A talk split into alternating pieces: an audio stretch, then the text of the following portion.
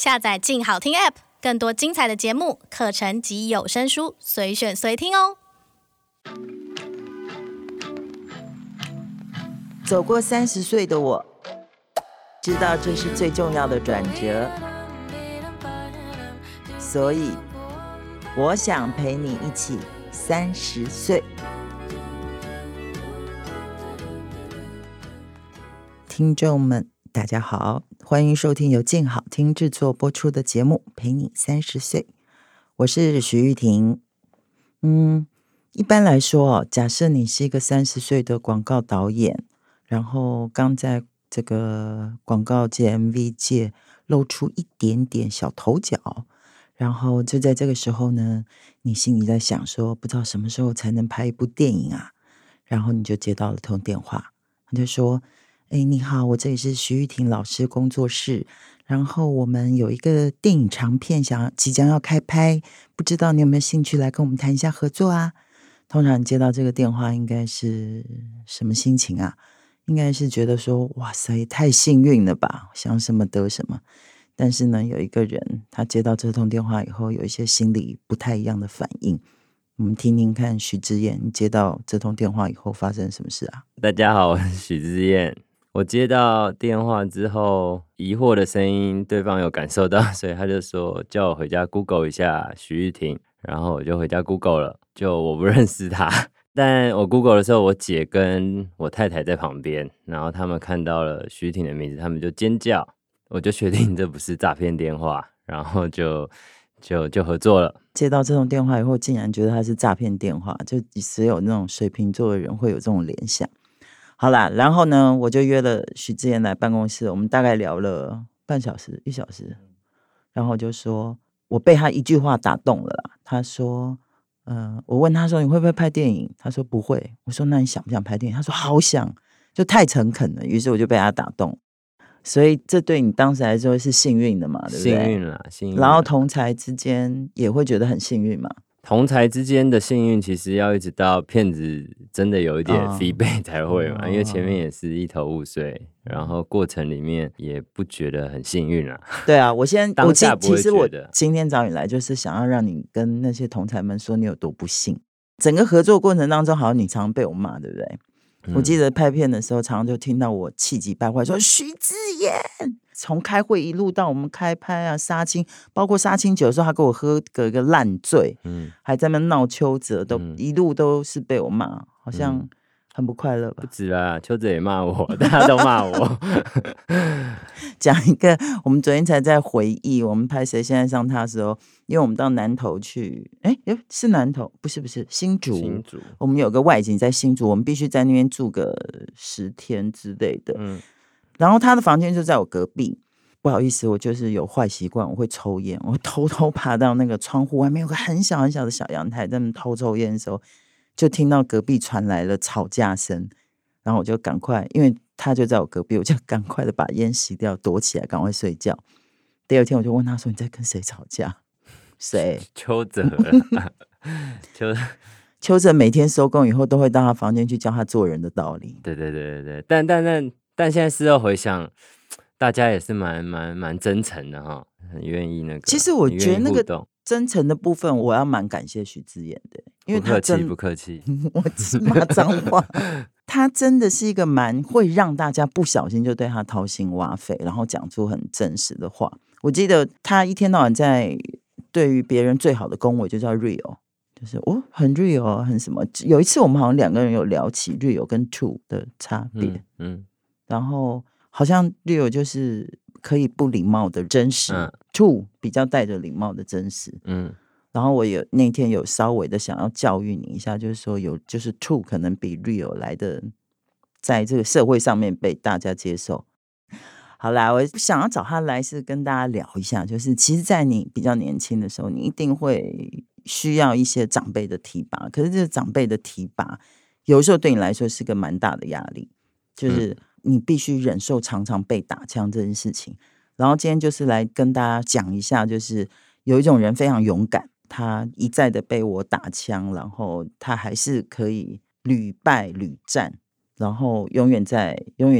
很认真的提出他知道一定会被打枪的的意见，在我们整个合作的过程里面，就他常常会在我们剪接、开会、拍摄的时候，他会提出一些想法，他都会很用力说我想到一个，我想到一个，我怎么讲完以后就是立刻就会被我说、不行不要。拍谁先的时候其实不太会有挫折感、挫折感比较少，因为那个就是本色反应嘛，我就是这样觉得、然后、OK 你不要，我内心就会觉得年纪、资历跟判断事情的方式都你一定是准确的。但是这一次33变36了36被打枪，多了一种面子问题，是不是？就是为什么就是会多了这个，然后中间会变得小心翼翼，多了尊严，不知道这东西哪来的，蛮碍事的、所以在33岁到36岁这之间的时候，你产生变化，在没变化之前的时候，你是觉得说本色，就是我觉得怎样我就是要讲出来、可是当下被打枪的时候，你是觉得说哦，他的经验比我丰富，他应该是对的。你确定你这么有礼貌？一开始会质疑，当下会质疑，但是就是会，你的习惯就是要看到嘛，要不然剪接怎么会剪那么多版？你就是要做，做完之后我们来看。所以很快速的就会印证我的判断是错误的，而且我也没办法像你那么用功啦题外话，我每次到现场，玉婷姐的剧本明明我们是同时拿到剧本，她的剧本大概都是我的3倍烂以上，这上面充满笔记，然后上面被翻烂了。我觉得这个对我来讲又是另外一个压力真的啊，每天到现场你就看，看隔壁的导演，靠，为什么他的笔记这么多？为什么他还？那为什么你笔记没有那么多？对啊，是不知道怎么写笔记吗？我有时候真的会不知道，我有时候看不到电影的样貌。他就是这么诚实，我看不见他，这就是我会爱他的原因。不然早就……我看不到全貌啦，我就是看着那个场次，看着那个角色，看着这句话。所以36岁以后到底是多什么？是不是有了第一部电影的成功以后，你觉得你长大了，是不是？第一部电影的成功之后，超级让我不舒服的。你说说看，那不舒服啊？就是最一开始的状态，当然每个人看到我就哇，你知道金马导演。然后我一开始第一个反应就是我搞砸的，就是电影是因为玉婷姐，我总是这样讲。然后所有人的 feedback 就是你不要在那边谦虚好不好？然后久了之后，我就发现算了，好像也没有人 care。理解我到底经历了什么，所以后来我就配合演出就演了大头阵，是不是？我就真的演了一个金马导演所以谁先之后，就是我觉得有点身心不服，就是我的内在跟我的外显突然不同步了，然后那个不同步的感觉很怪，拍广告、拍 MV 就是包袱，对，包袱，然后一直到这一次啦，没有谈的恋爱的一开始，他连剧名都说错了，气死我！我没有谈的那场恋爱，哎，好，对啊，就是一开始拍的时候，那个状态最紧张，就是有一种好，3年后来要让你们看到不一样的许智彦，对，很 OK 的，结果还是在杀青酒的时候哭，对，然后还是一堆判断错误等等，但就是经过了。我刚想到一个什么事情要跟你讲哦，我要跟你道歉啊。大家请把音量转大有在收听的听众们其实有很多时候你提出来的意见，我觉得我打枪打太快了，那也是我个性弱点其中一点，就是说我发现时间来不及了，你还给我出一些我觉得我必须驻足倾听的部分，否则我可以将错就错，你知道有时候那许正一直跟我提出相反的意见，或者提出一些他异想天开的意见，有时候其实是很棒的，他可以给我时间去检查说我怎么去成全这个小孩子说出来一句话，而且他大部分都说出一个感觉，但他不给做法，所以我要去成全这个感觉以后去想做法。其实当时间充裕的时候，这个是很棒的，所以我才一直拉着他在我旁边，虽然被他气得半死，可是还要承认一个部分，其实我也有我的包袱。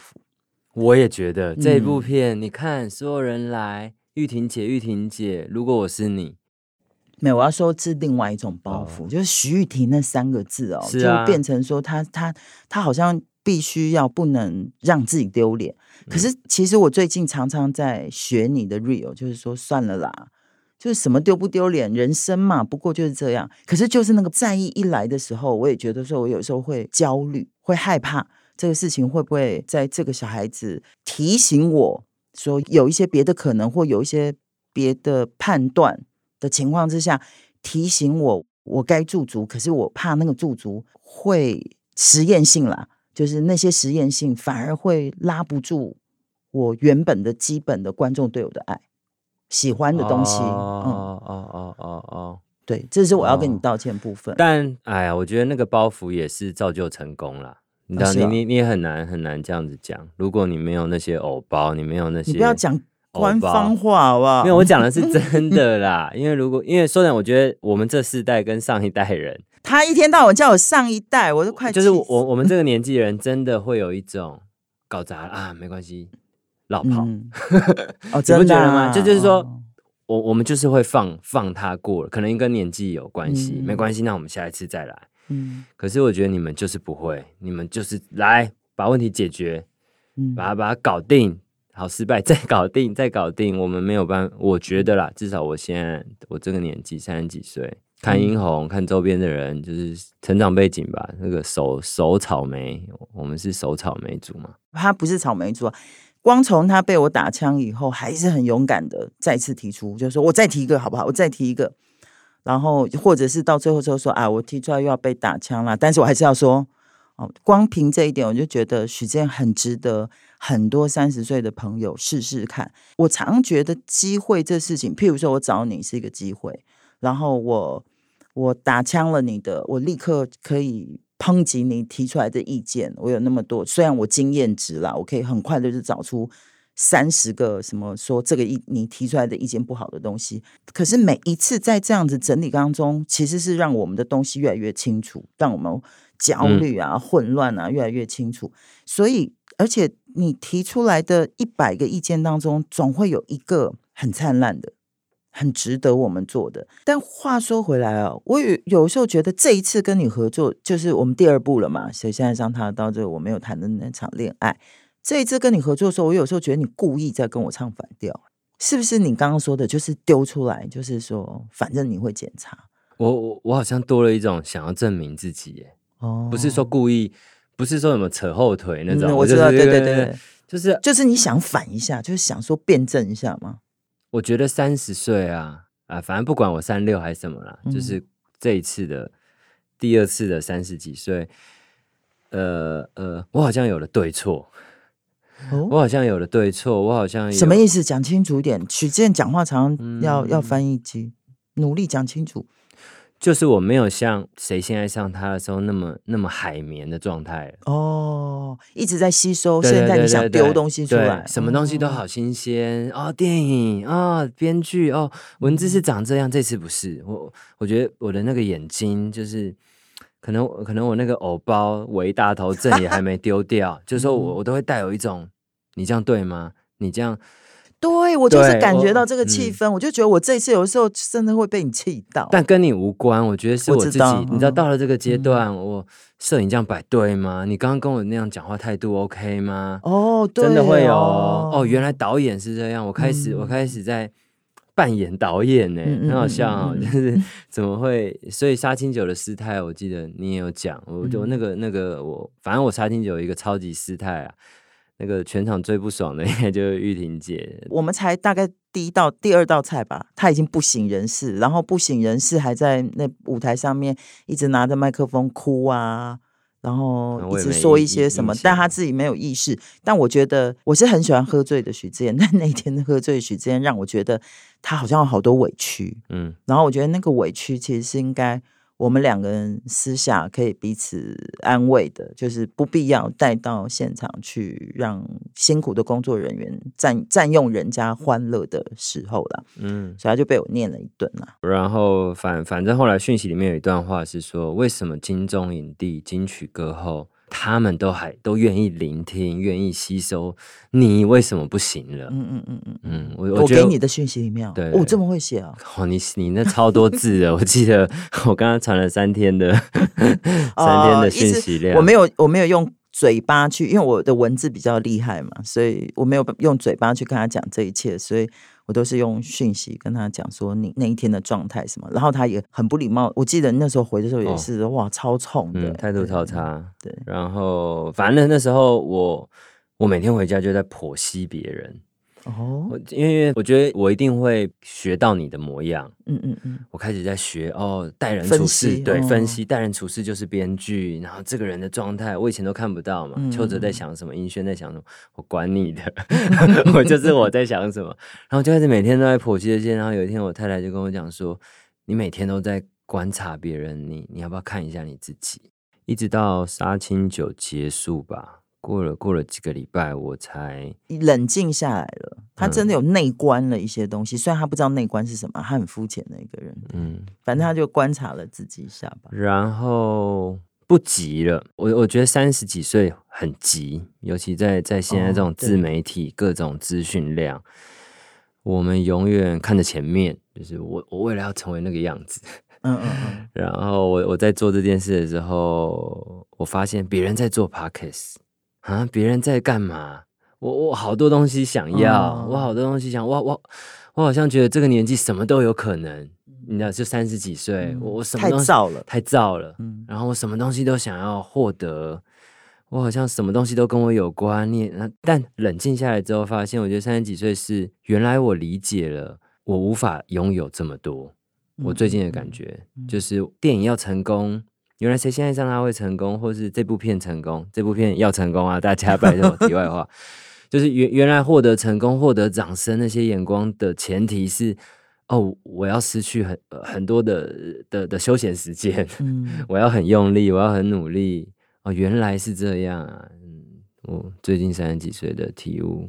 我有感觉说，现在的徐志摩比当时有一些时候。前一段时间啦，就是我觉得他好像我快抓不住他了，他太飘了，他不在现场，很难形容那个感觉，你大概知道我讲那个感觉，但他现在就是回来了。我记得有一次你跟我讲无愧，我觉得这个对我来讲很有影响，蛮多的啦。但这个跟30岁、50岁，我不确定有没有关联，但是跟我跟玉婷姐的相处有关联，因为跟你一起工作很容易会愧疚。因为你太 all in 了。我知道，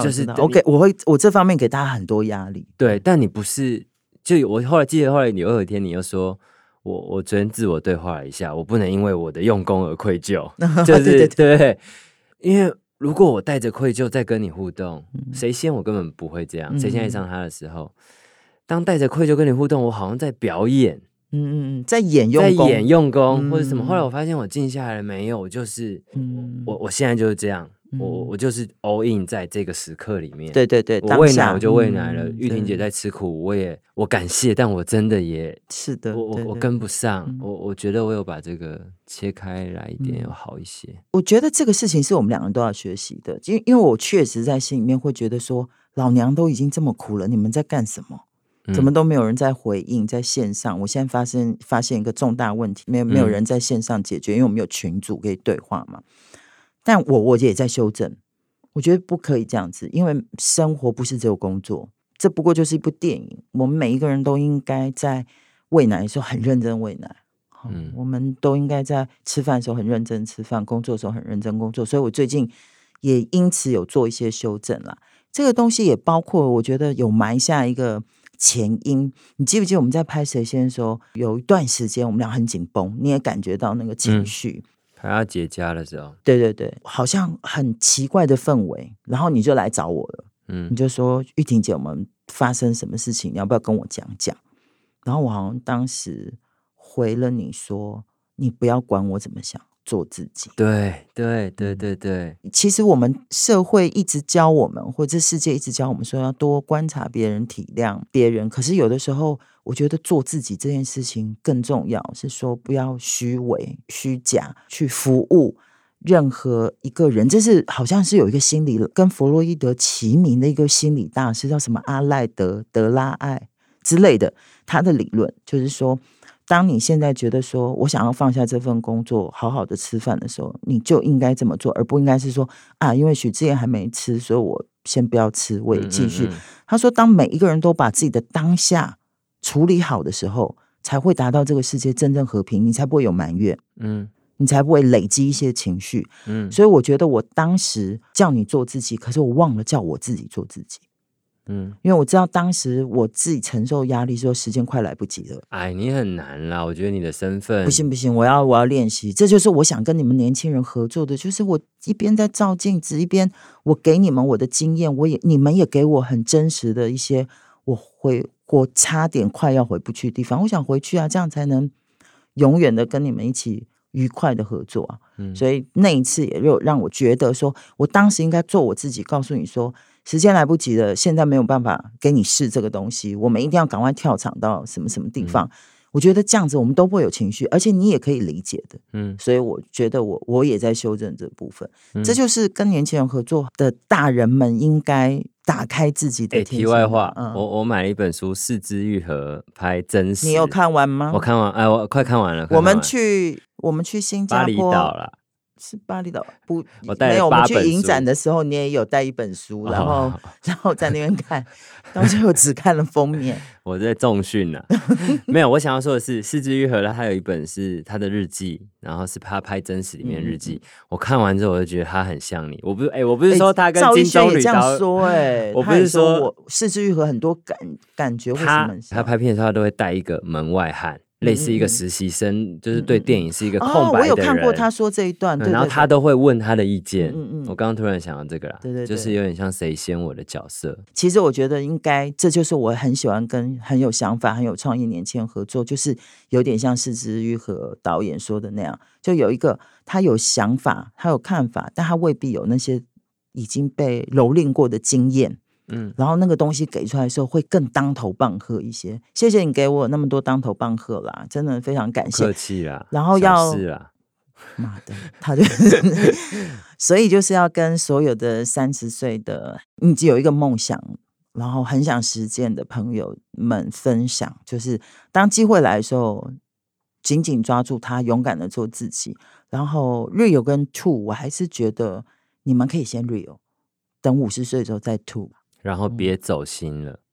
什么东西啦？走心就是很容易走心，就是完了，玉婷姐不喜欢我了，完了我觉得你这个心要走啦，拜托你，因为你快要到50岁了，你30岁的时候可以 real 嘛。我就说渐渐的长大，而且你两个孩子爸爸，吐一点啦，渐渐的。好，那我们下次再聊聊，感谢各位的收听咯，也请持续锁定由静好听制作播出的节目《陪你30岁》，我们下次见。想听爱听就在静好听。